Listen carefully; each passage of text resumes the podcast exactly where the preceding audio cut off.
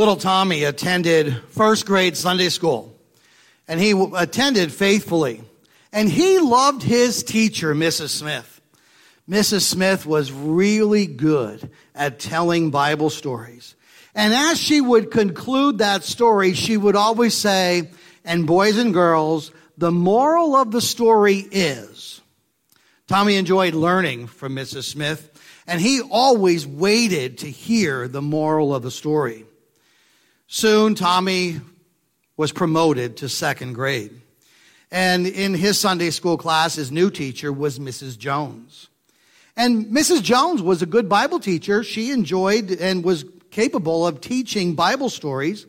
But she never ended the story by saying, and the moral of the story is. Now, after a few weeks, uh, Tommy's mom said to him, So, Tommy, how do you like your new Sunday school teacher? And he said, Well, Mom, you know, Mrs. Jones is okay. The only problem is she doesn't have good morals.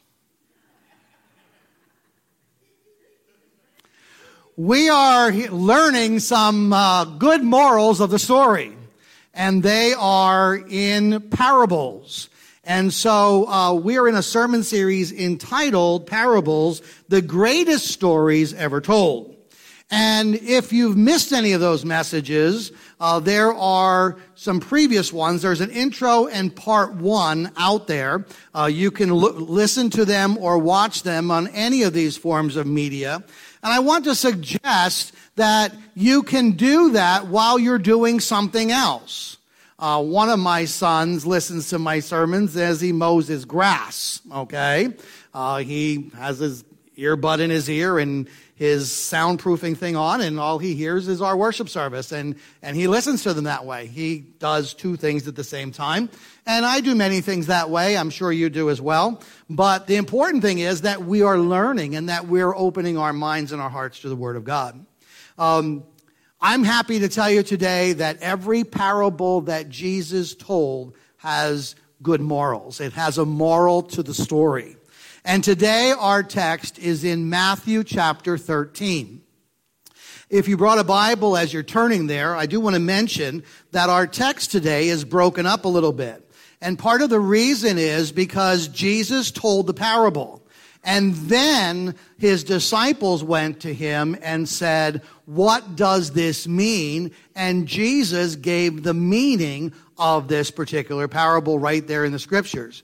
And so um, as you're following along, uh, let me read. It says, beginning with verse 3, then he told them many things in parables, saying, A farmer went out to sow his seed. As he was scattering the seed, some fell along the path, and the birds came and ate it up. Some fell on rocky places where it did not have much soil. It sprang up quickly because the soil was shallow. But when the sun came up, the plants were scorched, and they withered because they had no root. Other seed fell among thorns, which grew up and choked the plants. Still other seed fell on good soil where it produced a crop 160 or 30 times what was sown. Now jump to verse 18. Says, Listen then to what the parable of the sower means. When anyone hears the message about the kingdom and does not understand it, the evil one comes and snatches away what was sown in their heart. This is the seed sown along the path. The seed falling on rocky ground refers to someone who hears the word and at once receives it with joy. But since they have no root, they last only a short time.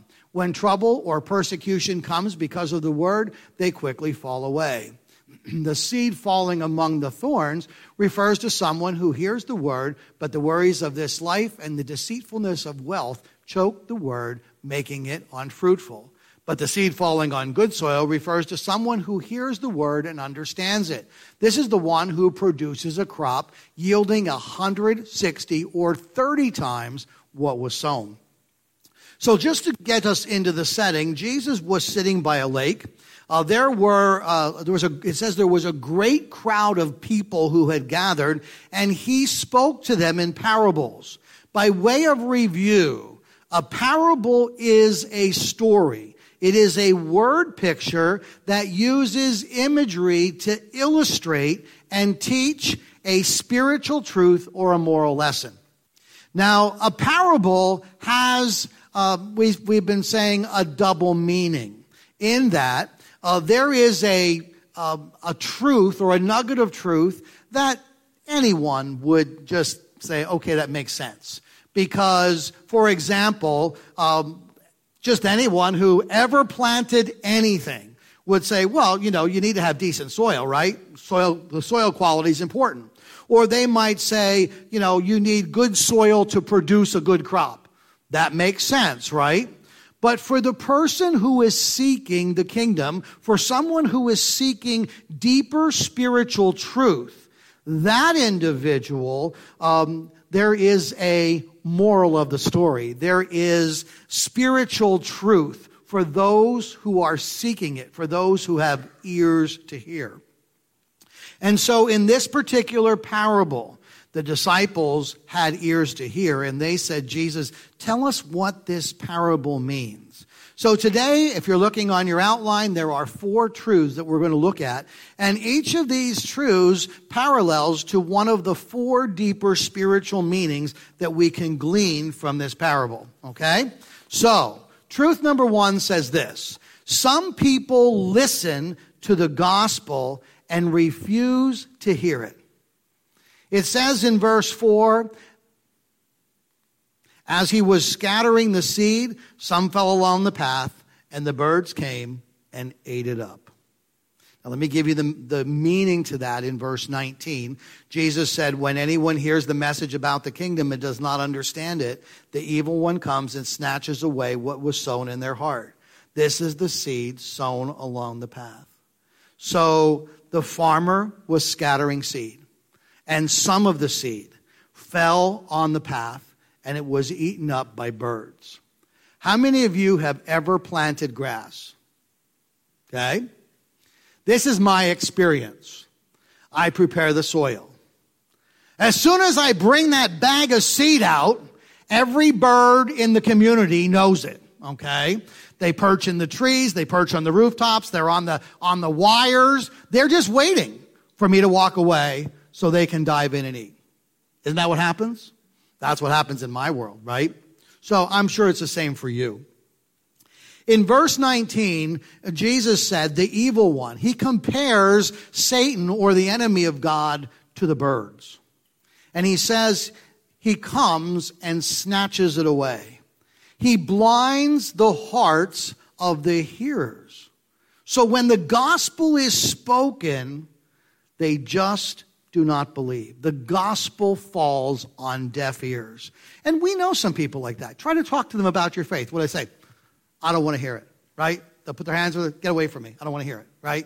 Um, now, I've experienced that in other ways because I believe that when the Spirit of God leads for the for the sharing of the gospel, and particularly in this setting.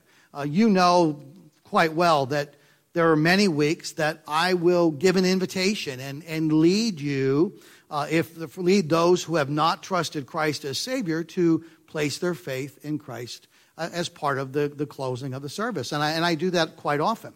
What you don't know is it's generally never in my notes because if the Holy Spirit says, do this, I've learned the hard way to resist. You know, like I say no, then I spend a whole week of like, I wish I would have listened, wish I would have listened, right? And so, regardless of what the clock says, if the Holy Spirit says you need to give that invitation, give that opportunity, I try to be sensitive to that and do that. And I believe that when the Spirit leads, the Holy Spirit is present drawing people. In fact, in John chapter 6, verse 44, it says, No one can come to me unless the Father who sent me draws him. God is not willing that any should perish. It is God's desire that all people will accept the offer of forgiveness in Jesus that is found only in Him. But what oftentimes happens is the Holy Spirit may be working, but we do not have ears to hear. We refuse to hear it. And it goes right over our heads. It's gone, right? So that is the first truth. The second truth says this Some people listen to the gospel and reject it. It says in verse 5 that some people, or some fell, that's the seed, fell on rocky places where it did not have much soil. It sprang up quickly because the soil was shallow. But when the sun came up, the plants were scorched, and they withered because they had no root. Verse 20 and 21, Jesus gives the meaning, and he says the seed falling on rocky ground refers to someone who hears the word and at once receives it with joy.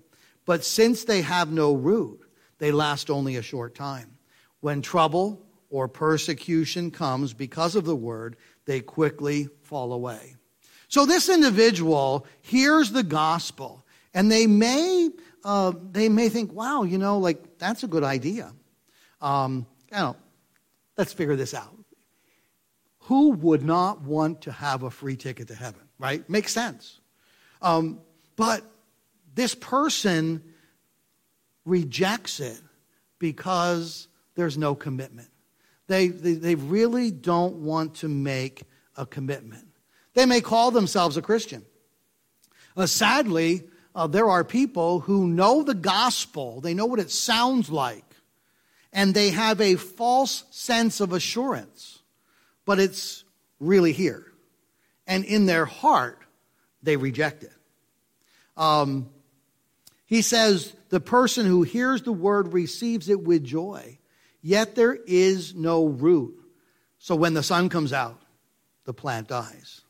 You see, a root is necessary in a plant in order to sustain life. Now, um, I went to Bible college twice. I went for three years, and I took a break that ended up being 11 years, and then I went back and finished in another year. But in those first three years, I worked for a greenhouse grower uh, the, the, the largest greenhouse grower in Lancaster County, in fact, other counties as well. And the very last year that I worked for them, I actually worked on a range in Mahoning Valley that they owned. And they grew Christmas cactuses there. And I lived on that range in a house uh, and was the person on call. So if the temperature alarm went off in the middle of the night, uh, I was the one that went down and would light five gallon buckets of alcohol. You would fill them, set them on the bed, and throw a match at them because they would go poof. And then, like an inferno, they would keep the, the house warm overnight. Um, I was also uh, became the responsible for watering on weekends, and um, and I watered as I worked during the week as well. They produced Christmas cactus. Now they had 30 inch pots, stock pots of Christmas cactus. I'm not talking 30 inches, I'm talking 30 inches across. It was a sight to behold when they were all blooming. Uh, each house was probably twice the size of this sanctuary. There were six of them there, and they were filled with stock pots. And so, what would happen is, like right after Christmas, the beginning of the year, uh, crews of people would be there, and they would break those stems off right at the ground level.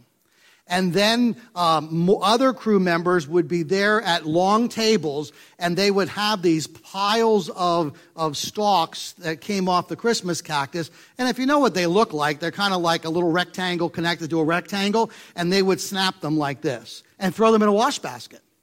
And then they would take the wash baskets and they'd submerge them in a vat of water that had a root starter and a, some kind of antibacterial thing.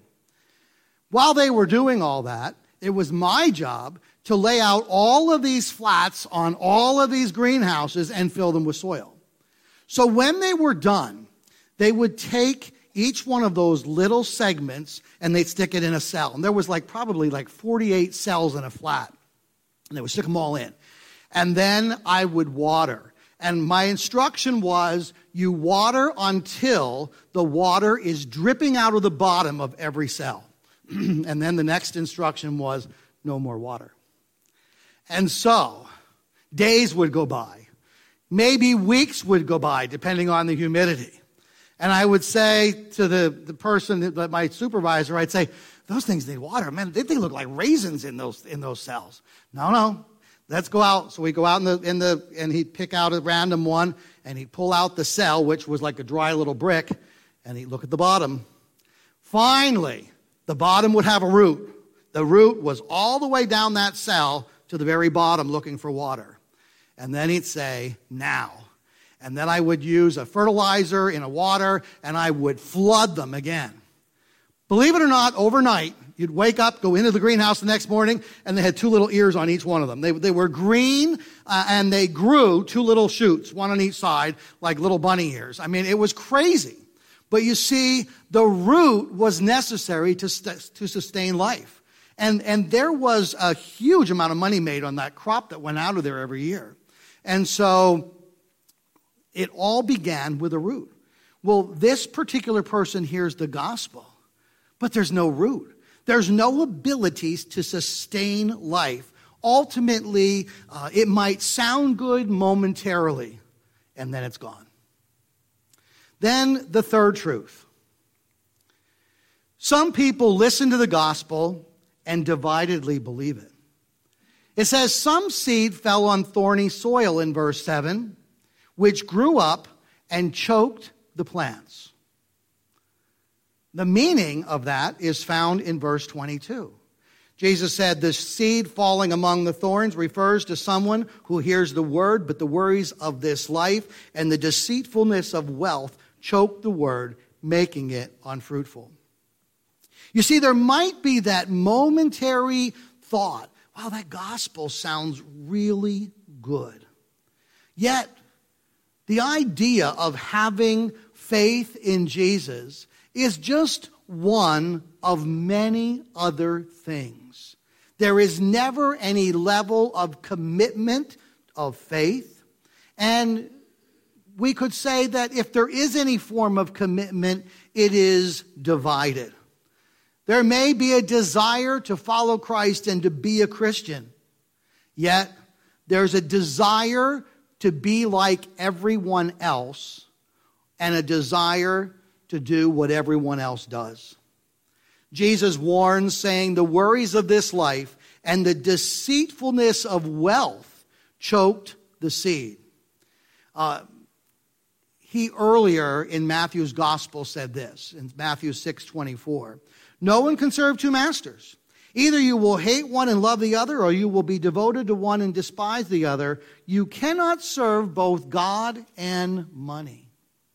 Now, certainly it's not wrong to have wealth, but the first priority always needs to be God.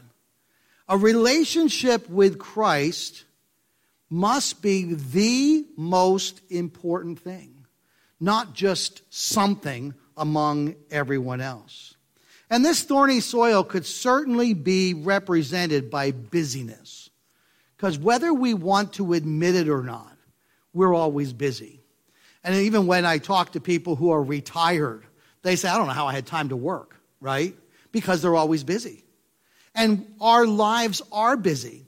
I want you to think about this.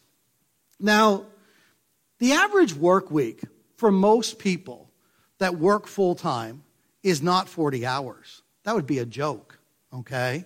Because most people who work full time may work 45 hours or 50 hours or even 60 hours, okay? Um, that's not unusual. And COVID has made that even more apparent because think about this. There are some people today who are choosing, for whatever reason, they're not ready to go back to the workforce. And as a result, they're able to uh, collect a little money from COVID and from unemployment or whatever. So, since it's hard to hire people, and there's bazillions of jobs out there, and since it's hard to hire people, if you are working, you're likely working shorthanded. So that means you're working shorthanded and you're working harder and you're working more hours than you normally do. That is busyness. But that's not even the extent of the busyness in our lives.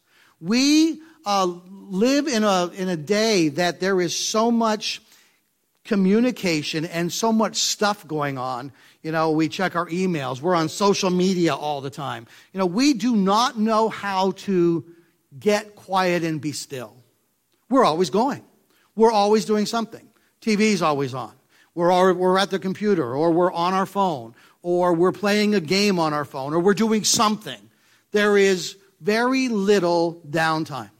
Many people are raising kids, and this is what their weekly schedule is. They have school, and then one night they have scouts, and another night they have youth group, and another night they have a, voice lesson, and another night they have baseball practice or whatever. And many parents run all night long, all week long in different directions every day. And I want to tell you, Danette and I have 13 grandchildren. And many of them are not yet old enough to participate in things. But before COVID, we literally could have gone to this many uh, games or activities every week because there's always something. And I don't think our family is unusual.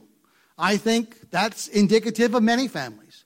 Uh, they run themselves ragged from one thing to the next thing. And so, even if somebody, you know, makes an appearance and hears the gospel and says, oh man, that's really a good thing, pretty soon, that thought of, of following Jesus is just choked out by everything else because the gospel was not a real priority. But then there is a fourth soil, and that is found in Truth 4. Some people listen to the gospel and really believe it. It says in verse 9, or verse 8 rather, still other seed fell on good soil where it produced a crop 160 or 30 times what was sown. And Jesus, when he gives that meaning in verse 23, says, The seed falling on good soil refers to someone who hears the word and understands it. This is the one who produces a crop yielding a 160 or 30 times what was sown. So this person not only just listens to the gospel, but they have ears to hear it. And when they hear it, it results in genuine faith. And as a result, there is fruit, or there is evidence, if you will. Jesus said this produces a crop, referring to seed, of a hundred or sixty or thirty times what was sown. You see, genuine faith always has evidence. And the evidence is a crop, the evidence is a fruit. So the one who is fully committed to Christ, there is evidence. Now, um, you see this when someone truly believes the gospel. There's evidence. Now, I want to talk about this a little bit. We believe that when we trust Christ as Savior, God's Holy Spirit comes and lives inside of us. Okay? Um, as good Wesleyan Arminians, that's what we are in our theology, as good Wesleyan Arminians, we believe that uh, one of our articles of faith talks about the witness of the Spirit.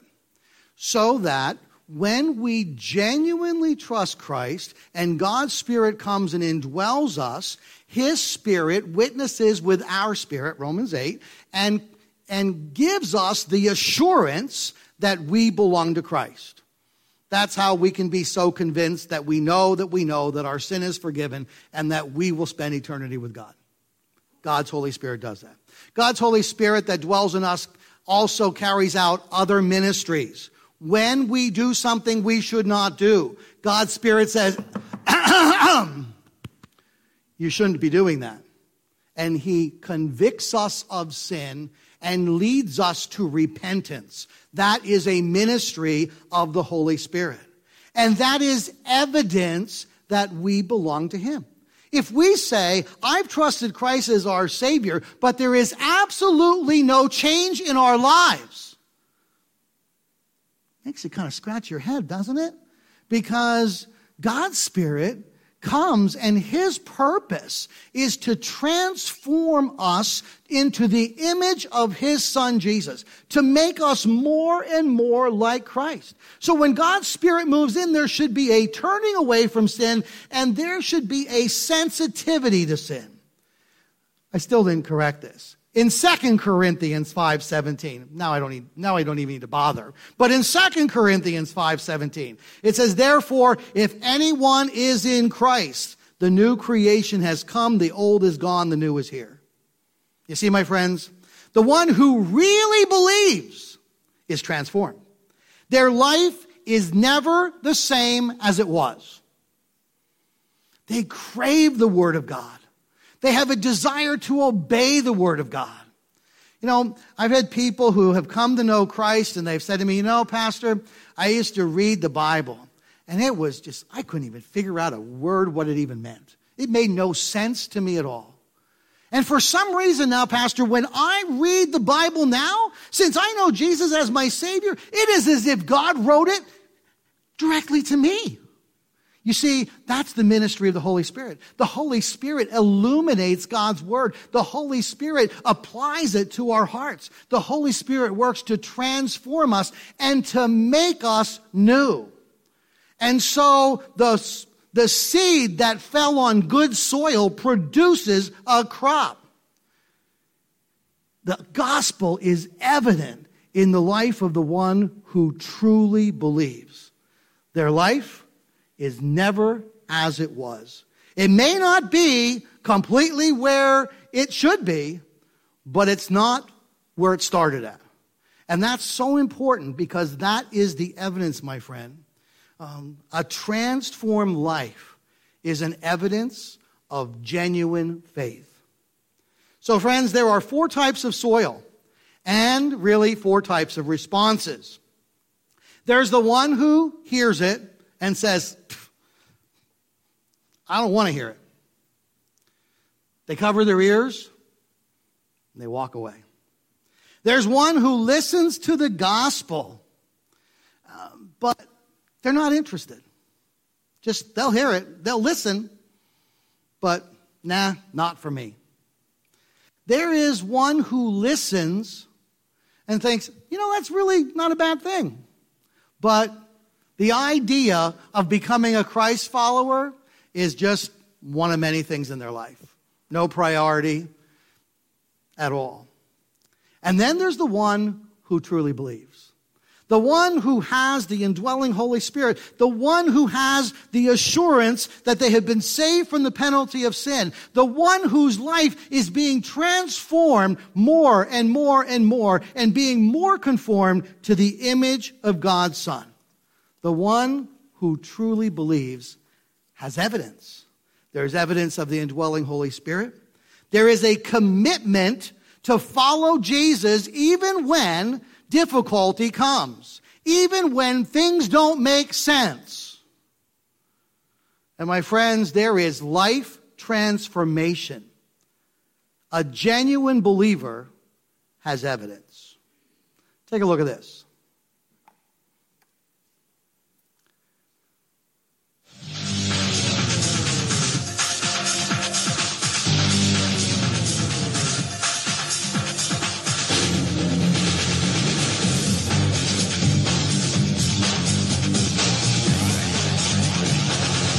This is the paradox of our time. We have taller buildings, but shorter tempers, wider freeways, but narrower viewpoints. We spend more, but have less. We buy more, but enjoy it less. We have bigger houses, but smaller families. More conveniences, but less time. But less time. Less time. More channels, but nothing worth watching. We've earned more degrees, but lost our common sense. We have more knowledge, but less discernment. There are more experts, but more problems. More problems. More health magazines, but less wellness. This is a time when we choose any religion that fits our personality. But deny the God who gave us one. We have multiplied our possessions, but reduced our values. We talk too much, love, love too seldom, and hate too often. We've learned how to make a living, but not a life. We've conquered outer space, but not inner space. This is the paradox of our time. This is the paradox. We've cleaned up the air, but polluted our minds. We've split the atom, but not our prejudice. We build more computers to hold more information, to produce more copies, to pass around to more people. We have less communication. We've learned to rush, but not to wait. And under the magnificence And under of the magnificence of a starry night, we applaud the design we applaud the design and ignore the and designer. ignore the designer. We're in the season the of hurried paradox of vacations, preoccupied minds, quick trips, and fast food. We have fancier houses. But broken homes. Steeper profits and shallower relationships. Newfound riches, but lost souls. This is indeed a time when we place more value on success than on significance. This, This is the paradox of our time. our time.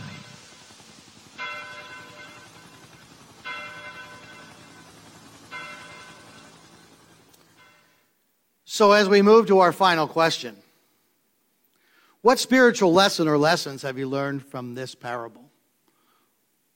What's the moral of the story?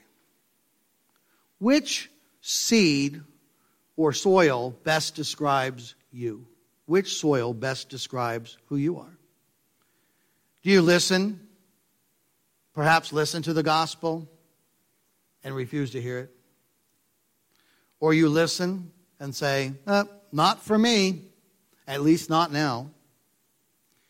Do you listen and say, you know, I think that's really a good thing, but you know, I am busy. I have a lot to do. Or do you really believe? And if you have really believed and trusted Jesus as your Savior, then what is the evidence? Is there evidence of an indwelling Holy Spirit? Is there evidence of transformation occurring in your life? Can you look and see where you were and where you are now and say, somewhere I am in the process of being more and more like Jesus? That is the moral of the story. Let's pray. So, Father, we are thankful for your word today. Uh, we're thankful that there are many truths in this, in this parable. And I pray that everyone who is listening, whether here or at home, would examine the evidence. I pray that there is no one that has false assurance, but that each individual